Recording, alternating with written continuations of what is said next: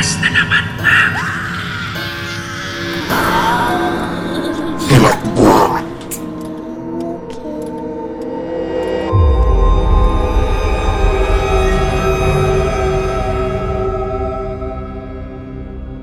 Isang helicopter na may lula ng ilang mga militar ang kasalukuyang bumabaybay sa airspace ng bayan ng San Mariano. Isang maliit na bayan na matatagpuan din sa isang lalawigan dito sa Pilipinas. Meron itong isang sikretong misyon na kinakailangan ng mabilisang aksyon sapagkat dala nila ang isa sa mga pinaka-importanteng material sa paggawa ng sandata na kanilang idadagdag sa kanilang arsenal. Payapang binabaybay ng helikopter ang himpapawid nang bigla na lang nakaramdam ng kaunting paggewang ang mga militar sa loob nito. Bagay na ikinabahala ng piloto sapagkat alam nito na hindi maganda ang kanilang sitwasyon. Isa sa mga militar ang nagtanong sa piloto sapagkat naramdaman din nito na tila nagpapagewang-gewang ang lipad ng kanilang sinasakyan kung kaya't. Ano nangyayari? Bakit nawawala sa ayos ang lipad ng helikopter? Tanong ng isang militar na may halong kaba. Siya namang sinagot ng mabilis ng piloto. Sir, nagkaroon ng malfunction. I- hindi ko alam pero sinusubukan ko namang iayos yung pagpapalipad nito eh. Wika ng piloto na hirap na hirap na sa pagpapalipad ng naturang sasakyan. Ilang minuto lang ay bigla nang umusok ang likurang elisi ng helikopter na sinabayan pa ng maliit na pagsabog dahilan upang tuluyang magwala ang helikopter sa himpapawid. Kaagad na tumawag sa base ang piloto upang ipaalam ang kanilang kinahaharap na sitwasyon ngunit dahil din sa pagloloko ng sistema ng kanilang sinasakyan ay nawala din ang kakayahan nitong makakontak sa kanilang himpilan na nag-aabang sana sa kanilang pagdating. Mayday! Mayday! This is Chopper Alpha! Sumabog! I repeat, sumabog ang hélice ng chopper. Nawalan kami ng control and, and we're about to hit the ground. I repeat, we're going down!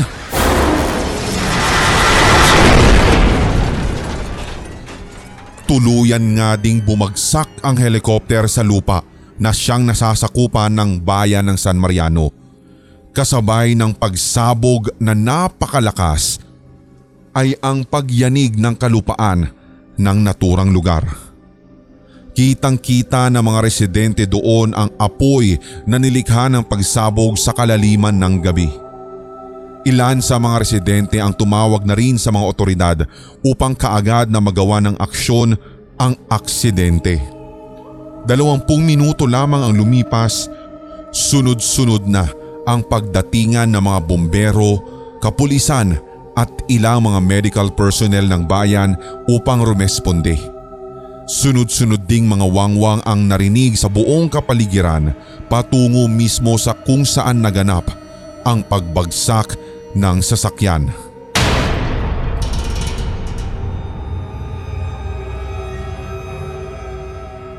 Tatlong araw ang lumipas ay tila nanumbalik din sa normal ang lahat. Balik sa dating gawain ang mga mamamayan ng San Mariano. Isang normal na araw para sa mga mamamayan. Yun bang walang kahit na anong problema o kaya naman aksidente ang naganap kamakailan. Ngunit ang hindi alam ng karamihan ay ang kanilang nakasanayan ay nalalapit na sa malaking pagbabago na talaga nga namang hindi gugustuhin ng kahit na sino man.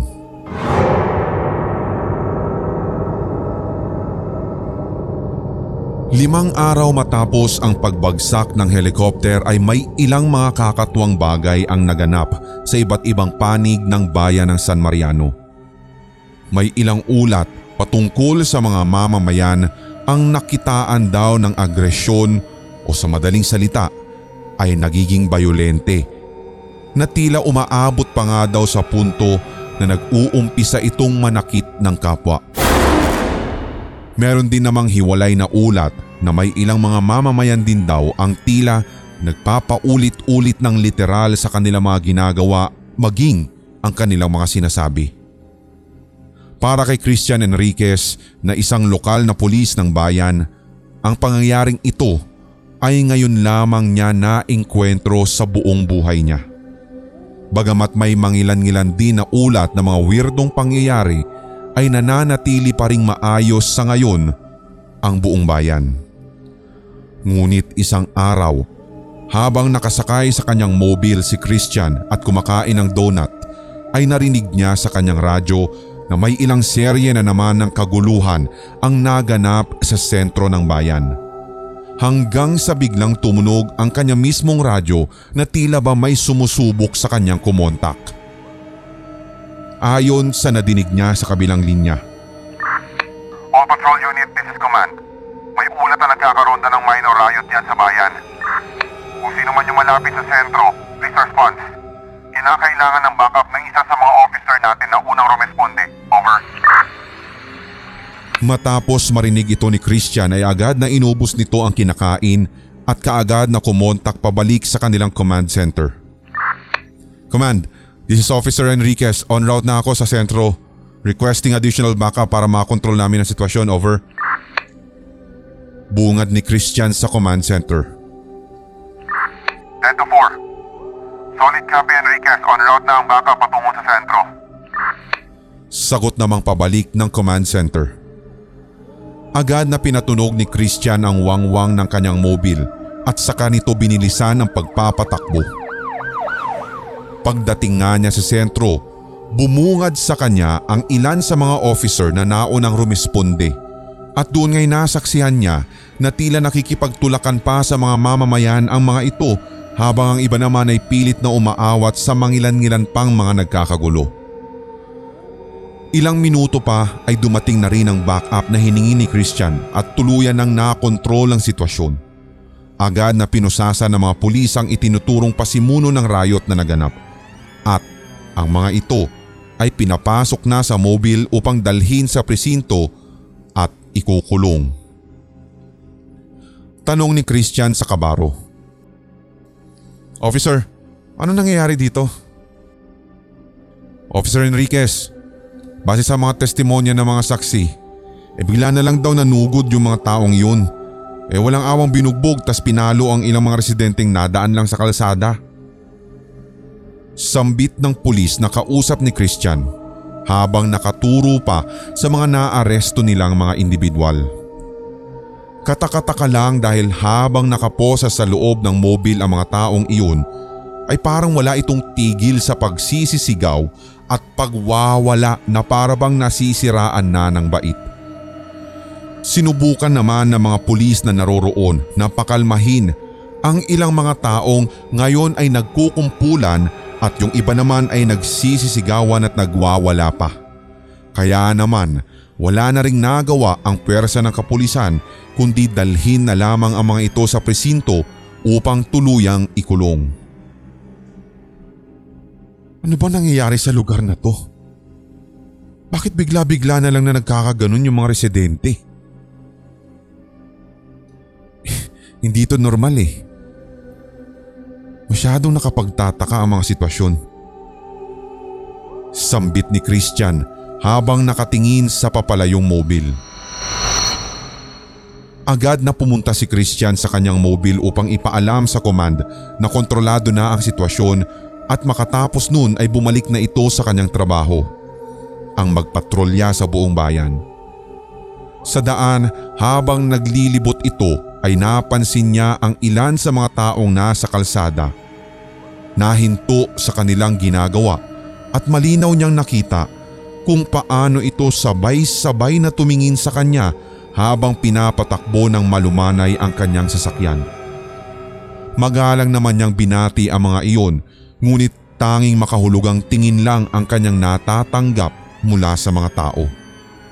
Hanggang sa makalayo na ang kanyang sasakyan ay kitang kita pa rin niya mula sa side mirror kung paano siya hinabol ng tingin ng mga taong iyon. Sa unang pagkakataon, nakaramdam ng kaunting kaba ang pulis dahil sa mga weirdong bagay na ipinapakita sa kanya ng mga mamamayan ng San Mariano. Nagpatuloy na lamang ito sa pag-iikot hanggang sa bumalik ito sa police station kung saan ito nakabase. Habang naglalakad ito sa hallway patungo sa kanyang opisina, kitang kita niya ang ilan sa mga taong nakaupo sa mahabang bench na may iba't ibang ginagawa.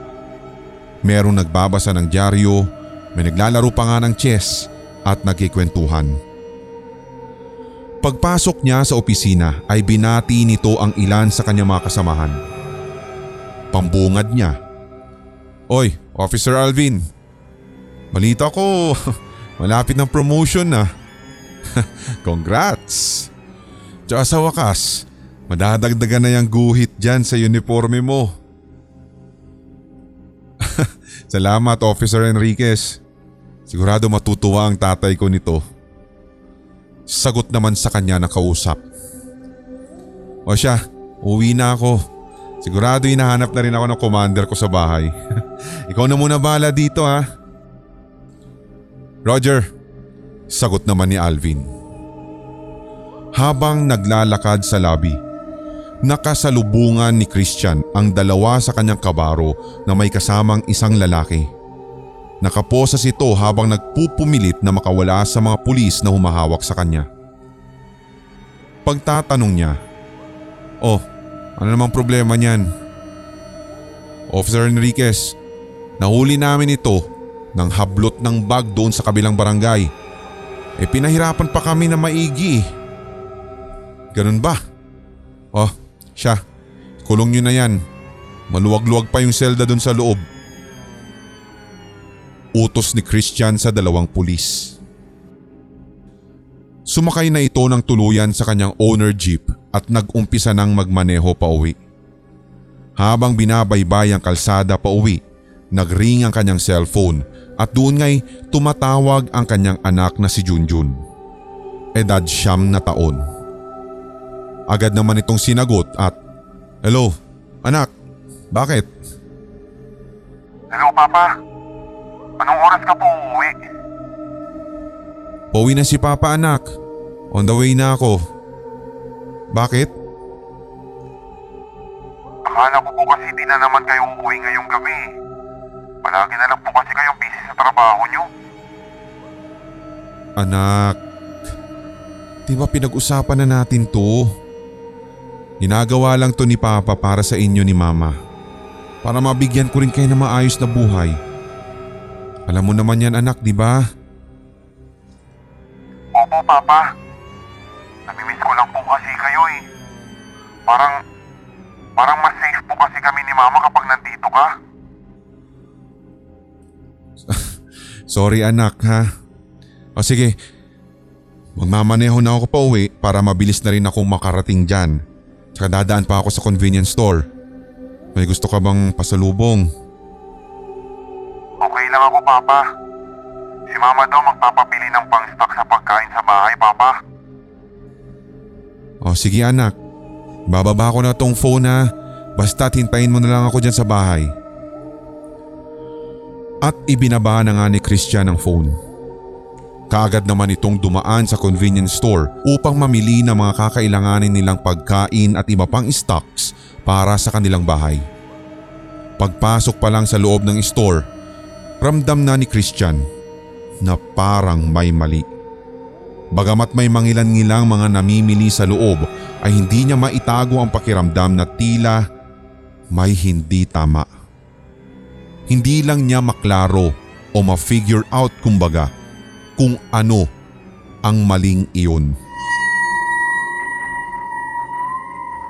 Lumapit na siya sa lugar kung saan naroroon nakalagay ang mga basket upang kumuha ng isa. Sinalubong siya ng isa sa mga empleyado nito upang batiin. Napansin nito na tila ba namumutla ito at nagbubutil-butil ang pawis na kung titingnan mo ay hindi maipagkakaila na meron itong masamang nararamdaman. Pero, Good evening sir. Welcome po. Pilit na pagbati nito habang nakabuka ang palad na nakaturo sa loob ng store. Good evening. Boy, umumutla ka. Parang may sakit ka. Pang-uusisa ni Christian sa staff. Ngunit nagulat na lamang siya sa sagot nito at Good evening sir. Welcome po. Inulit lamang nito ang salita. Hala ka. Boy, tinatanong kita ng maayos kaya sumagot ka ng matino ha. Medyo inis na wika ni Christian. Ngunit paulit-ulit lang ang sinasambit ng naturang staff habang tila hindi ito maalis sa pagkakatayo sa kanyang pwesto. Dumampot na lang siya ng basket na kulay dilaw at naglakad papasok sa loob. Lumingon siya upang tignan ang staff ngunit nananatili pa rin itong nakatayo at nagpapatuloy sa pagbati kahit wala naman ang tao sa harap nito. Nabo namang kausap ng mga staff na yun. Parang sirang plaka. Paulit-ulit lang pinagsasabi. Wika pang mahina ni Christian.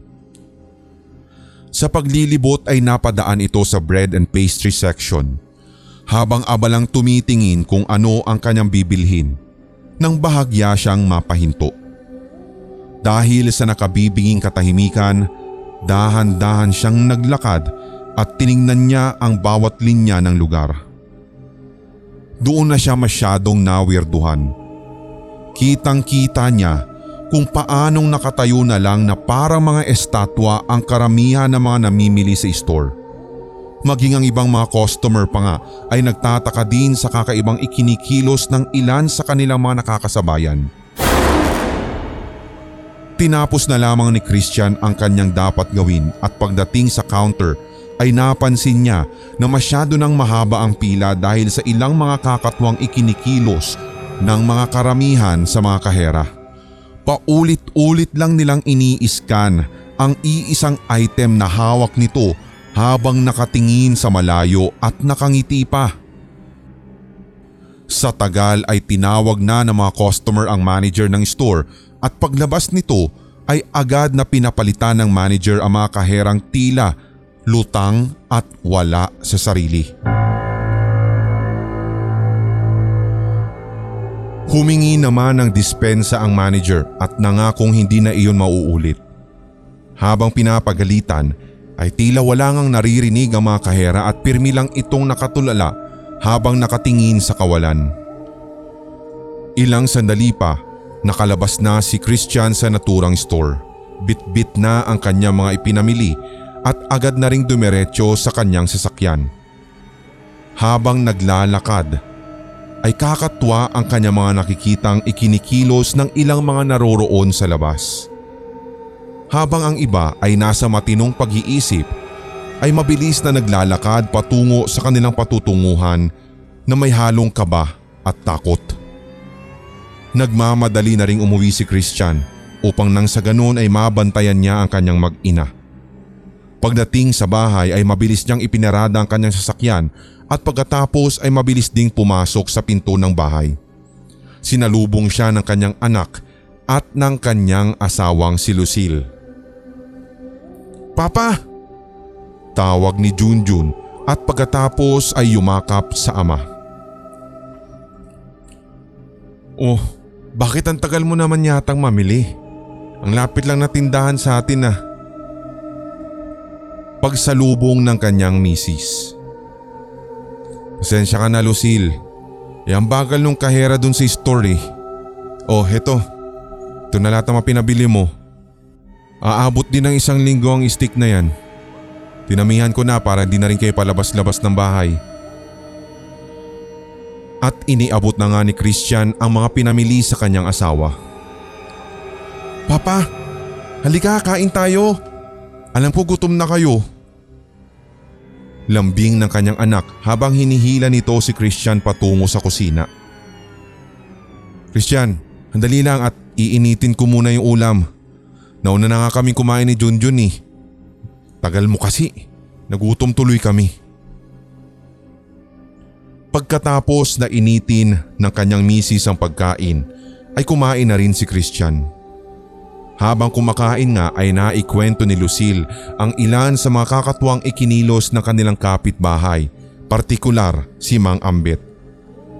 Ayon kasi sa nakikita ni Lucille ay parang ang laki ng ipinagbago ni Mang Ambet. Malimit nitong nakikita na pabalik-balik daw ito sa paglalakad, paloob at palabas ng kanyang bahay. Kuminsan pa nga ay para bang nagwawala ito at mag-isa nitong iwinawasiwas ang hawak na itak sa hangin na animoy may tinataga. Dahil sa kanyang narinig, napatigil tuloy si Christian sa pagsubo ng kanyang pagkain. Naikwento din tuloy niya sa kanyang misis ang personal din niyang mga naengkwentro sa sentro. Teka, akala ko ako lang. Ngayon na ikwento mo yan. Alam mo ba, naalala ko bigla yung mga nangyari kanina sa loob ng bayan. Parehong pareho sa kwento mo. Ganon na ganon din yung nangyayari sa ibang nakasalumuha ko doon. At yan din yung dahilan kung bakit ako natagalan sa pamimili kanina. Kuwento at dire-diretsyong sabi ni Christian sa kanyang misis. Dugtong pa niya. Yung kahera kanina sa store. Yung, yung bang anak ni Mang Lito? Diyan sa kabilang barangay? Hindi lang siya. Yung nakitaan ko ng kakatuwang kilos. Marami. Halos lahat ata ng mga kahera doon eh. Pare-pareho at paulit-ulit yung ginagawa. Christian, anong nangyayari sa lugar natin? Natatakot tuloy kami ng anak mo. Sambit ni Lucille habang nakatingin sa noon ay naglalaro nilang anak. Ganito na lang. Magiiwan ako ng baril at ilang mga bala dito sa bahay. Just in case. Kakailanganin o kaya magkaroon ng problema. Huwag ka mag-alinlangan na gamitin yun. Mas maganda, tumawag ka din sa akin para alam ko yung sitwasyon ninyo. Sige mahal. Mas maganda nga kung ganun. O siya, ipagpatuloy mo na yung pagkain para makapagpahinga ka na rin at mailigpit ko na rin yan. Ilang saglit pa, bahagyaring nakapagpahinga ang mag-asawa at malaon ay nagpunta na silang mag-anak sa kwarto upang matulog dahil malalim na rin ang gabi. Eksaktong alas tres ng madaling araw nang dito'y nakarinig ng kakaibang ingay si Lucille. Bahagya itong nagising dahil sa ingay na nadinig at nakatitiyak siyang nanggagaling iyon sa kanilang likod bahay. Kung saan naroroon ang bahay ni Mang Ambet. Hinanap nito si Christian at tumayo na ito habang nakikiramdam sa paligid. Naglakad ito patungo sa salas habang tinatawag ang kanyang asawa. Christian! Christian! Saan ba nagpunta yung lalaking yun? At inikot nito ang kanilang bahay hanggang sa nagawi nga ito sa kusina patungo ng kanilang likod bahay. Napansin nito na nakapatong sa lamesa ang cellphone ni Christian habang merong ilang text messages at mga missed calls ang nakarehistro dito. Nagpatuloy lamang sa paglalakad si Lucille patungo sa pinto. Halos makalas ang dibdib ni Lucille dahil bigla na lamang pumasok si Christian bitbit ang kanyang baril. Diyos ko naman Christian, papatayin mo ba ako sa gulat ha? Pagsigaw ni Lucille, subalit maingay. Madaling sambit ni Christian at tinakpan pa ang bibig ng kanyang asawa. Si Mang Ambet, may kakaiba sa kanya. Kamaingay. Basta pakinggan mo. Dahan-dahang inalis ni Christian ang kamay nito sa bibig ni Lucille at sabay nilang pinakinggan ang ingay na nanggagaling sa loob ng bahay ng matanda. Dinig na dinig nila na tila ba nagwawala ito at nag-uumpisa ng magbasag ng mga gamit at iba pang mga bagay sa loob ng kanilang tahanan.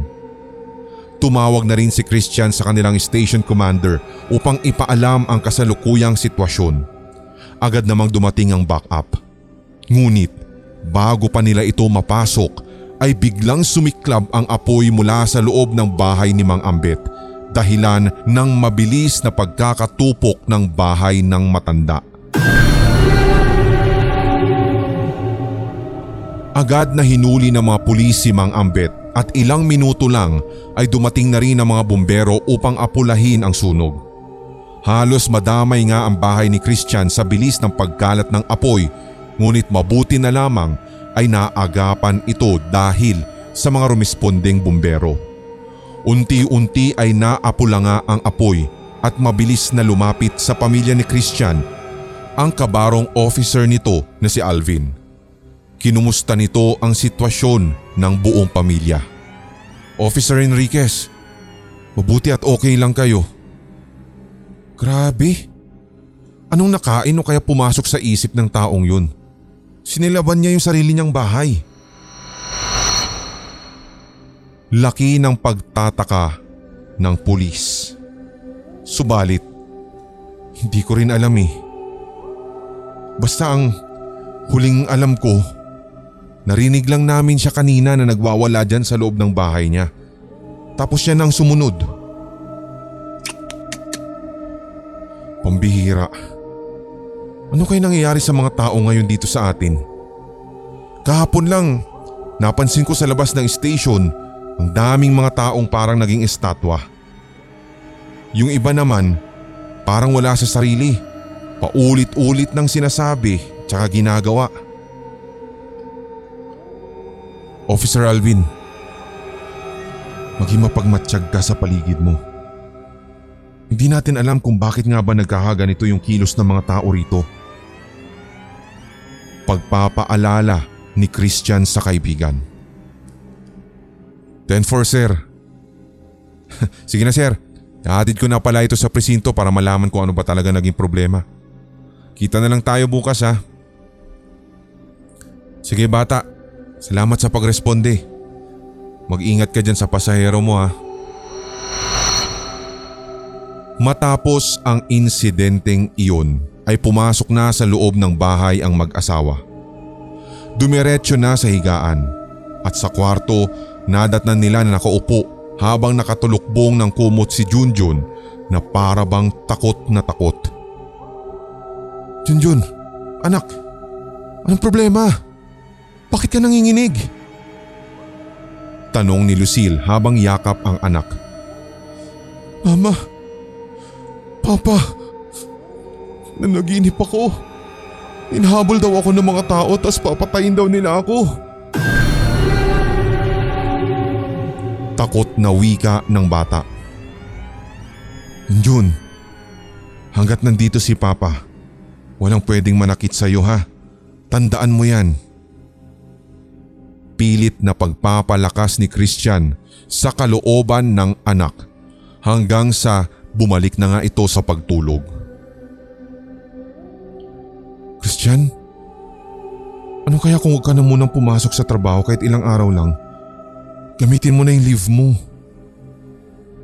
Natatakot kami ng anak mo eh. Pakikiusap ni Lucille sa mister. Lucille, gustuhin ko man pero hindi pwede. Hindi rin, hindi rin papayag yung commander namin lalo na nag, nagkakaganito rin sitwasyon sa bayan. Sana maunawaan mo yun. Sige. Pero sana dalas-dalasan mo na lang yung pagdaan dito sa bahay ha. Habang nagpapatrolya ka. Oo ba? Kayo pa ba? Wika ni Christian. Ngumiti at sa kaniyakap ang asawa. Kinabukasan, maagang pumasok sa trabaho si Christian. Pero bago pumasok, kanya munang binilinan ang asawa at anak na hanggat maaari ay huwag lalabas ng bahay. Panatilihin nilang nakalock ang pinto, gayon din ang mga bintana, lalo na ang gate. mariin niyang pagbilin, wag na wag ring magpapapasok ng kahit na sino maliban sa kanya. Sa isip-isip kasi ni Christian, patuloy pa rin na blanco tila misteryoso ang dahilan kung bakit nangyayari ito ngayon sa kanilang lugar.